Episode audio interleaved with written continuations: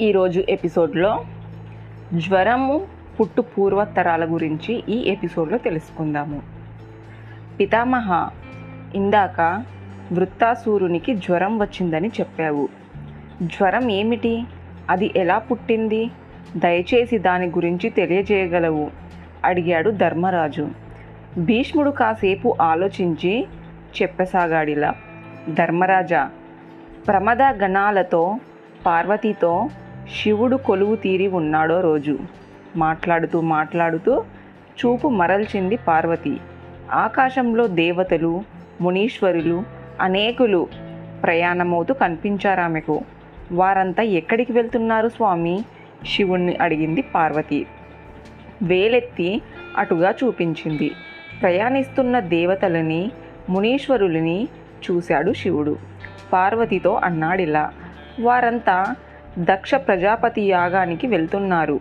యాగంలో తమ తమ భాగాలను అందుకునేందుకు ఆనందంగా పరుగు తీస్తున్నారు. ఆ యాగంలో మీకు భాగం లేదా?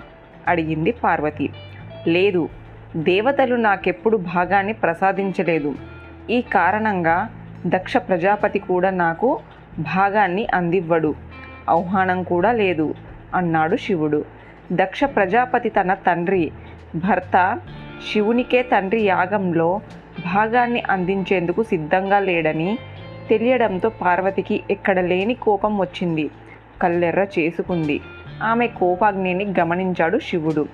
భార్య పార్వతికి కోపం తెప్పించిన మామగారి యజ్ఞాన్ని భగ్నం చేసేందుకు ముందుకు కదిలాడు. ప్రమద గణాలు అతన్ని అనుసరించాయి. యజ్ఞశాలలలోనికి ప్రవేశించారంతా. ప్రవేశించడమే ఆలస్యము. శాలను నేలపై కూల్చి వికటహాసం చేశారు. యాగము మృగరూపము ధరించింది. ఆకాశానికి ఎగిసింది. కోపంతో జవురించిన శివుని నుదుటి మీద చెమట బొట్టొకటి నేల మీదకి రాలి పెను మంటగా పైకి లేచింది. ఆ మంటల్లోంచి భయంకర ఆకారం ఒకటి ఆవిర్భవించింది. అతని నేత్రాలు భగభగమంటున్నాయి.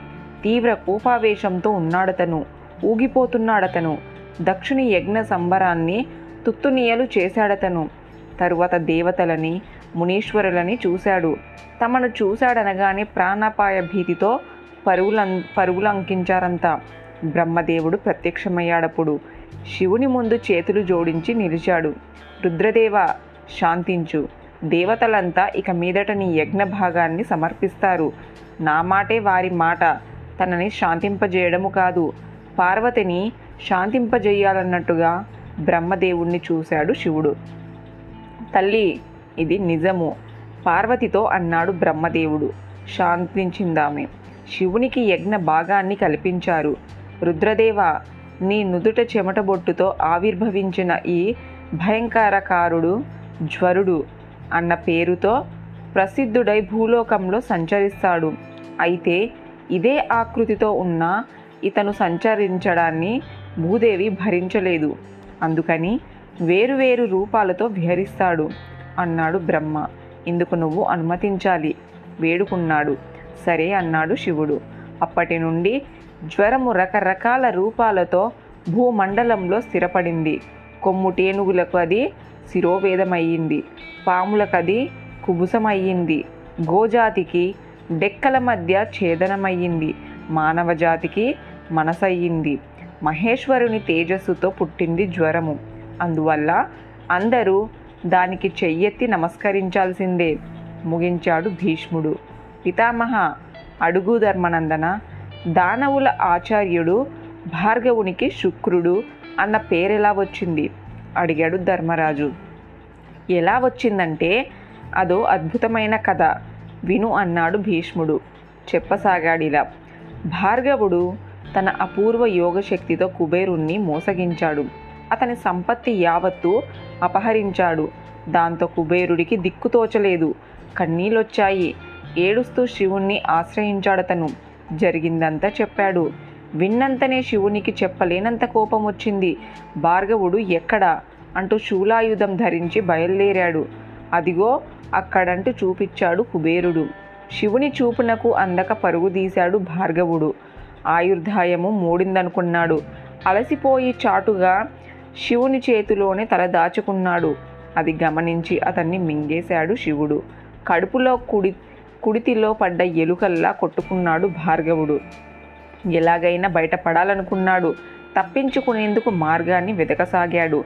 భార్గవుడు తప్పించుకునే ప్రయత్నాలు చేస్తున్నాడని గమనించిన శివుడు దారులన్నీ బంధించి ఒక లింగ మార్గం మాత్రమే తెరచి ఉంచాడు. బయటపడాలంటే నీకిదే మార్గం అన్నాడు. తప్పింది కాదు. భార్గవుడు ఆ మార్గం నుండి బయటపడ్డాడు. చేతులు జోడించి శివుని ముందు నిలిచాడు.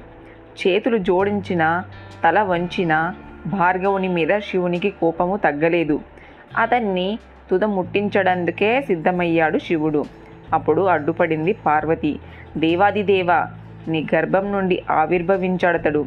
అంటే మనకి కుమారునితో సమానము. కొడుకుని కడతేర్చడము పద్ధతి కాదు. కరుణించి వదిలే పార్వతి ప్రార్థన మేరకు శుక్రుణ్ణి కడతేర్చలేదు శివుడు. కనికరించి వదిలేశాడు. పైగా ఇలా అన్నాడు. ఈనాటి నుండి ఇతనికి మనోహరమైన తేజస్సు అనుగ్రహిస్తాను. లింగ మార్గం నుండి బయట వచ్చిన కారణంగా ఇతనికి శుక్రుడు అన్న కొత్త పేరును పెడుతున్నాను. అలా భార్గవునికి శుక్రుడు అన్న పేరు స్థిరపడింది. ముగించాడు భీష్ముడు. పితామహ ఎన్నిసార్లు విన్నా ఇంకా సందర్భము గురించి వినాలనే ఉంది వివరించగలవు అడిగాడు ధర్మరాజు. చెబుతాను విను అంటూ ఇలా చెప్పసాగాడు భీష్ముడు. ధర్మరాజా పూర్వము జనకునికి పరశురాముని పరాశర గీత బోధించాడు. ఆ గీత సందర్భాన్ని సంపూర్ణంగా వ్యాఖ్యానించింది. దాన్ని చెబుతున్నాను. వినుల విందుగా విను. ఇహాపర సౌఖ్యాలు ధర్మాచరణ వల్లే చేకూరుతాయి. కాబట్టి ధర్మాచరణం పట్ల సర్వదా జాగ్రత్త వహించాలి.